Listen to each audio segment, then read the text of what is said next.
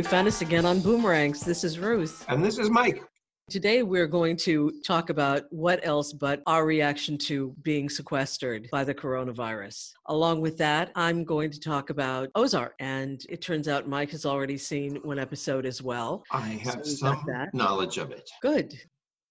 Something rather unpleasant happened to me on my way to this podcast, which is that I had a technical flub and erased last week's podcast. So that happened. That was my Corona day today. Oh, well, you know, that is a Corona moment because that's like it's Miller time. It's a Corona moment.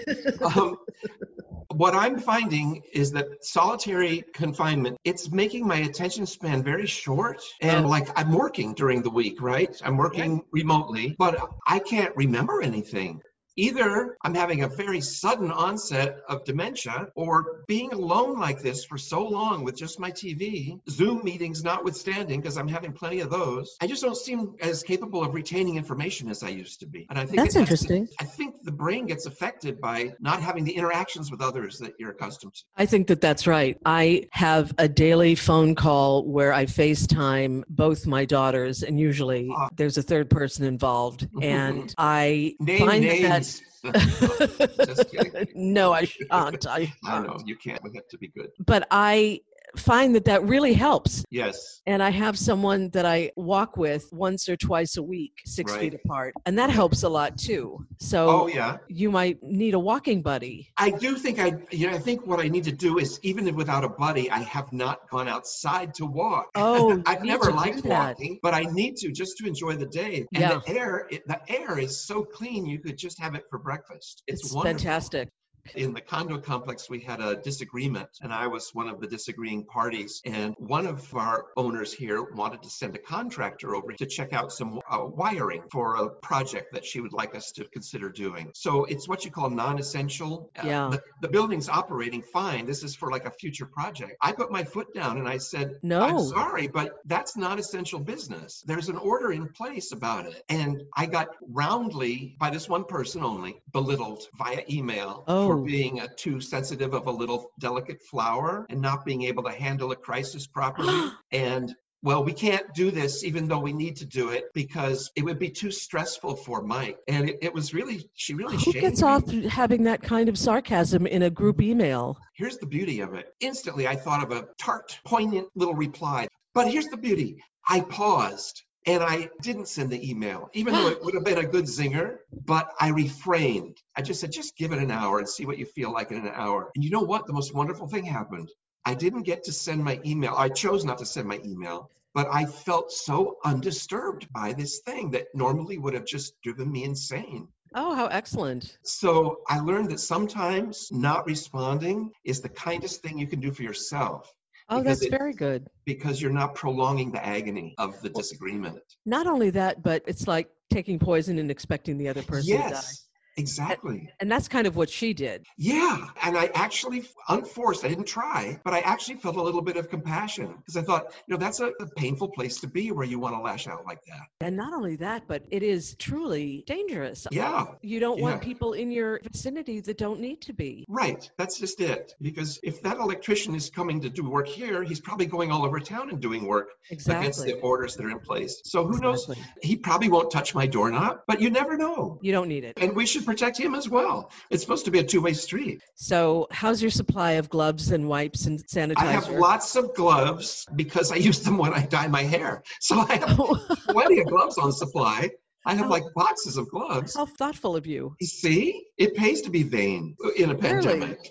I don't have face masks. I went on Amazon to buy some face masks and I actually ordered them, but then I canceled the order because I, I heard on TV you're not supposed to do that. Even oh. those low quality masks, everything's supposed to go to the medical people. Yours is supposed to be homemade. Yeah. So I have a bandana and I'm just going to use that. Yeah. Frankly, I haven't been out in several days except oh, to get oh. my mail. You need to mail. go out, Mikey. I know I need to take a walk or I'm going to go nutty. Yeah. I think that maybe part of your perception is that you're just not getting enough sunlight. Probably is. But you know what? I'm not depressed. It's just that I. Oh, perception. I didn't say depression. I said perception.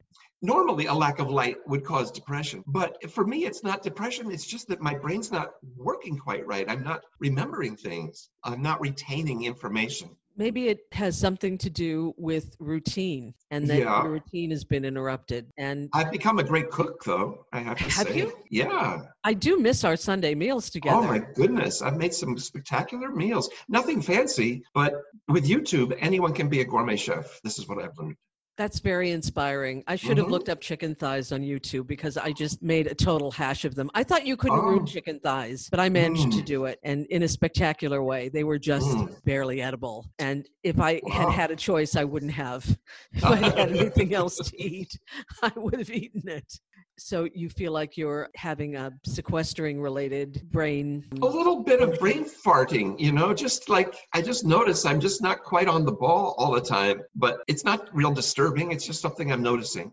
But I'm, I'm enjoying my sequestered life, but I, I do do a lot of Zoom meetings with friends of various stripes, and that's probably part of my salvation. I'm seeing people all the time, and I'm, I'm in conversations. I have at least three regular meetings on Zoom a week. And Oh, sometimes more than that. So I find it really is very helpful. I don't know what I would do without them, actually. I would feel very isolated. Yeah, that would be rough. We do a lot of phone calls, but uh, the video helps. It does. This helps. Here we This is- are. I didn't even count this as one of my Zoom meetings, but yet it is. Yet it definitely is. We're making contact. Connection. We have a connection. we have a connection. We always had a Mhm. connection. Well, other than erasing the podcast, Oh, it was traumatic. I'm doing sure. okay. I'm doing okay. I think most of the reason I'm doing okay is because I'm getting out. Today was the first day that I didn't because I spent so much time with the messed up, you know, looking for the for the lost podcast. Right, I right. realized that no, it wasn't missing. It was absolutely just erased. Oh, So, brother. You know, when they say flatlining, that's exactly what I Oh. got. Instead of all of those wiggles on the line, All the beautiful just- blue squiggles. yeah, yeah. It Mm. was just one flat line. And other than that, you know, I just I keep a schedule. I don't sleep late. I get up when I right. can. I mean, I get up as early as I can. Yeah. I have my coffee. I read the paper. I go out and get some exercise. I come back. I usually have some work to do on the um, on editing the podcast. So there's Right, that right. and the meetings that I have. So I have a full life. oh man. Well, I am loving not having to drive to work. That's just wonderful. Hey, by the way, I believe I'm supposed to get one of those checks that they talk about. Yes, the government check, the government cheese. But did you get a tax refund this year? No, but I get Social Security and it's direct deposited into my account. Oh, so they'll have it from use that. Yeah, because Okay, otherwise good. I think it takes three to four months. That's the other big event for me of the week. I don't mean to What? spring this on you all of a sudden. I applied for my Social Security this week. Oh yeah. I mean, I online officially said started in July 2020, which is when I hit full retirement age. You'll be And rich. the money's just going to be flowing in.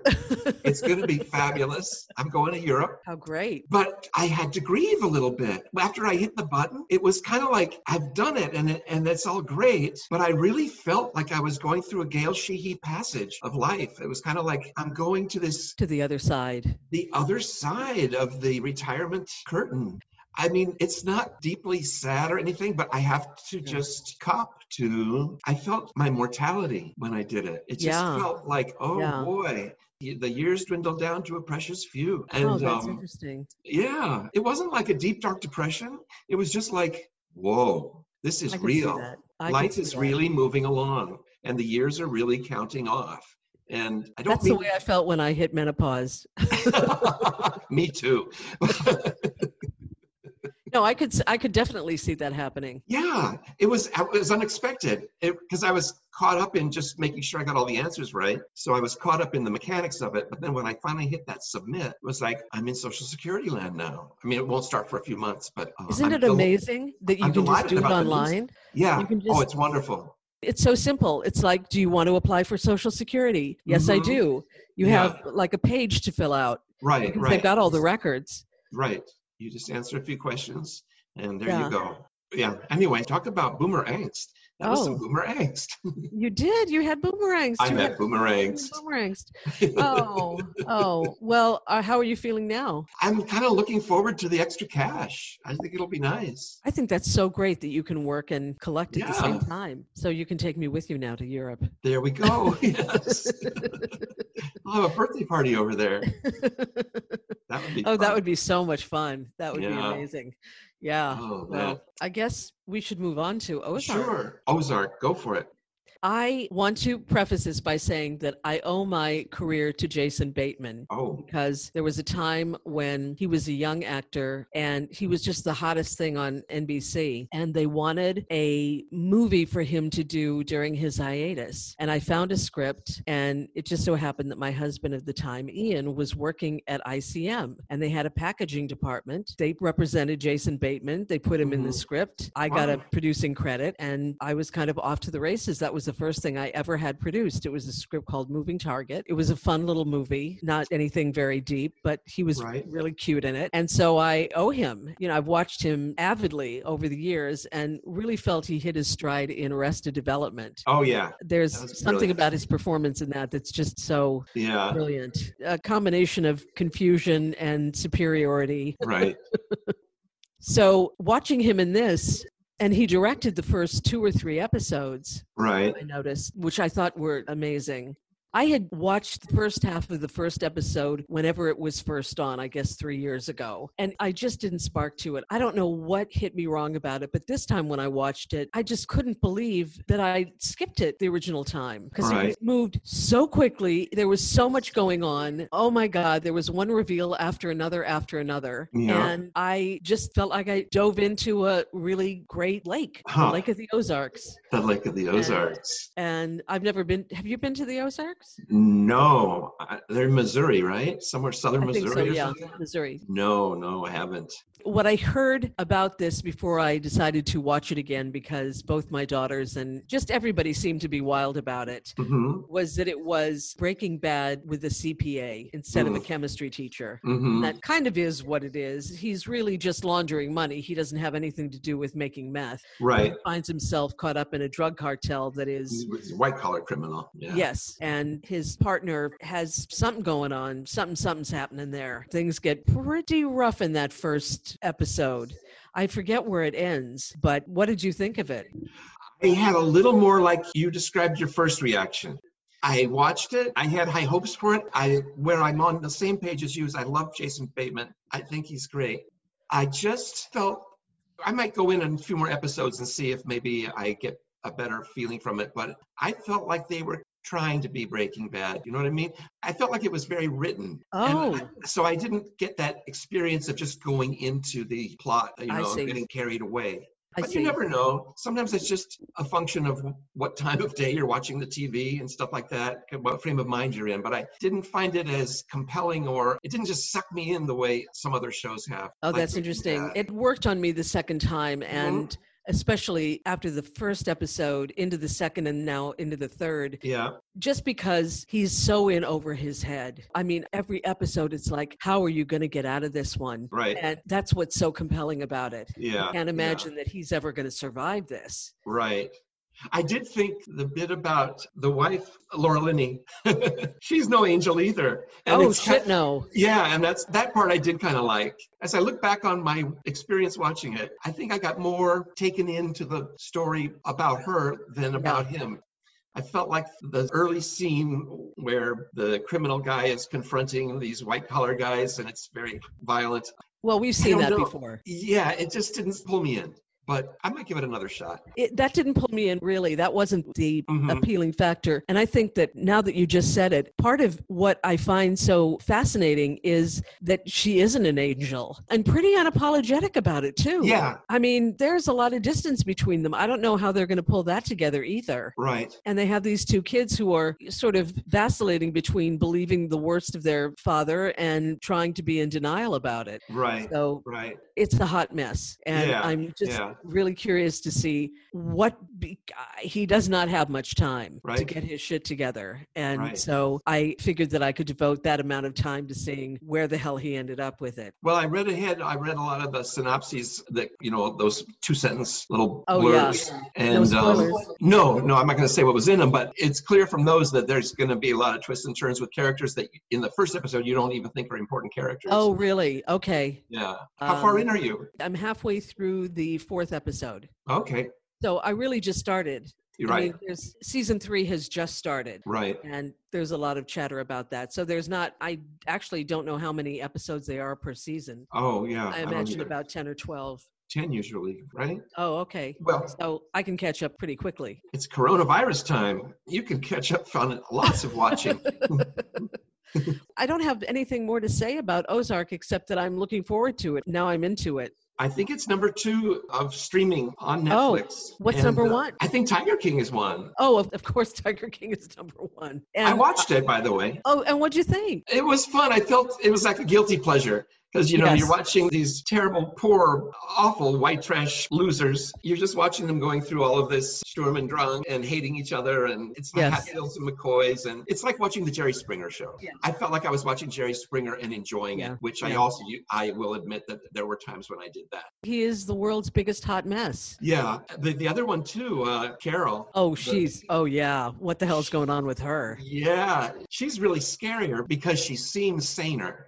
But Yeah. she's not. and she's just got- doing the same thing he's doing. She's Yeah. basically got a zoo that she makes money off of and marketing it as a rescue center. She's a little smarter than he is, is really what it comes down to. on a business level, but he's cannier than she is. Yeah. I mean, he's capable of being quite disruptive. Mm-hmm. Although they were smarter, they had more money. I mean, he shouldn't have gone up against somebody who had Yeah. so much money. But his running for governor seemed like a real parallel to Trump. Like this crazy, weird reality show guy is running for governor and everybody's making a joke about it. And he came in third. I know. I was prepared for him to win. I couldn't He remember got like nineteen percent of the vote Oklahoma. of the people of Oklahoma. I know. And they said the same thing about him that they said about Trump. Well, he's Oh, right. authentic. That's right. He'd be better than those crazy people we have now. That's At least right. he speaks his mind and he tells it like it is, which is the opposite of what he does. it's true. but that's how people true. perceive. Mm. At the risk of going long, I just remembered I, I watched something else really interesting this week that made me think of you. It's a, a new Oh. Frontline. It's about plastic waste. Oh, Uh, uh-huh. And damn, I have to say, you are right about Oh. recycling and plastics. And this Frontline makes it so clear. What do they say? Basically, recycling was a hoax that was foisted upon us by the petrochemical industry so that we would have a sense that it was safe to buy plastics and that Oh. recycling doesn't work. That there's a small percentage of plastics that do lend themselves to recycling, like the water bottles a certain kind. But 90% of the plastics in the supermarket that have the little triangle of arrows underneath are not recyclable and they're ending up in the ocean or in villages of poor people in Indonesia or what have you Yeah. there's just no room for them anymore and animals are dying and all of that but the real point it makes is that this whole thing of communities and individuals they make the point they say individual consumers have no leverage on the environmental impact problem of plastics that it Oh. has to go to the petrochemical industry that's making these plastics. And right now, they want to make more plastics because they're using less oil now because cars are electric and all of this. And so it's getting worse. Big, uh, opened some kind of big plastic producing mega construction just recently. But the point I had never seen before is that this whole concept of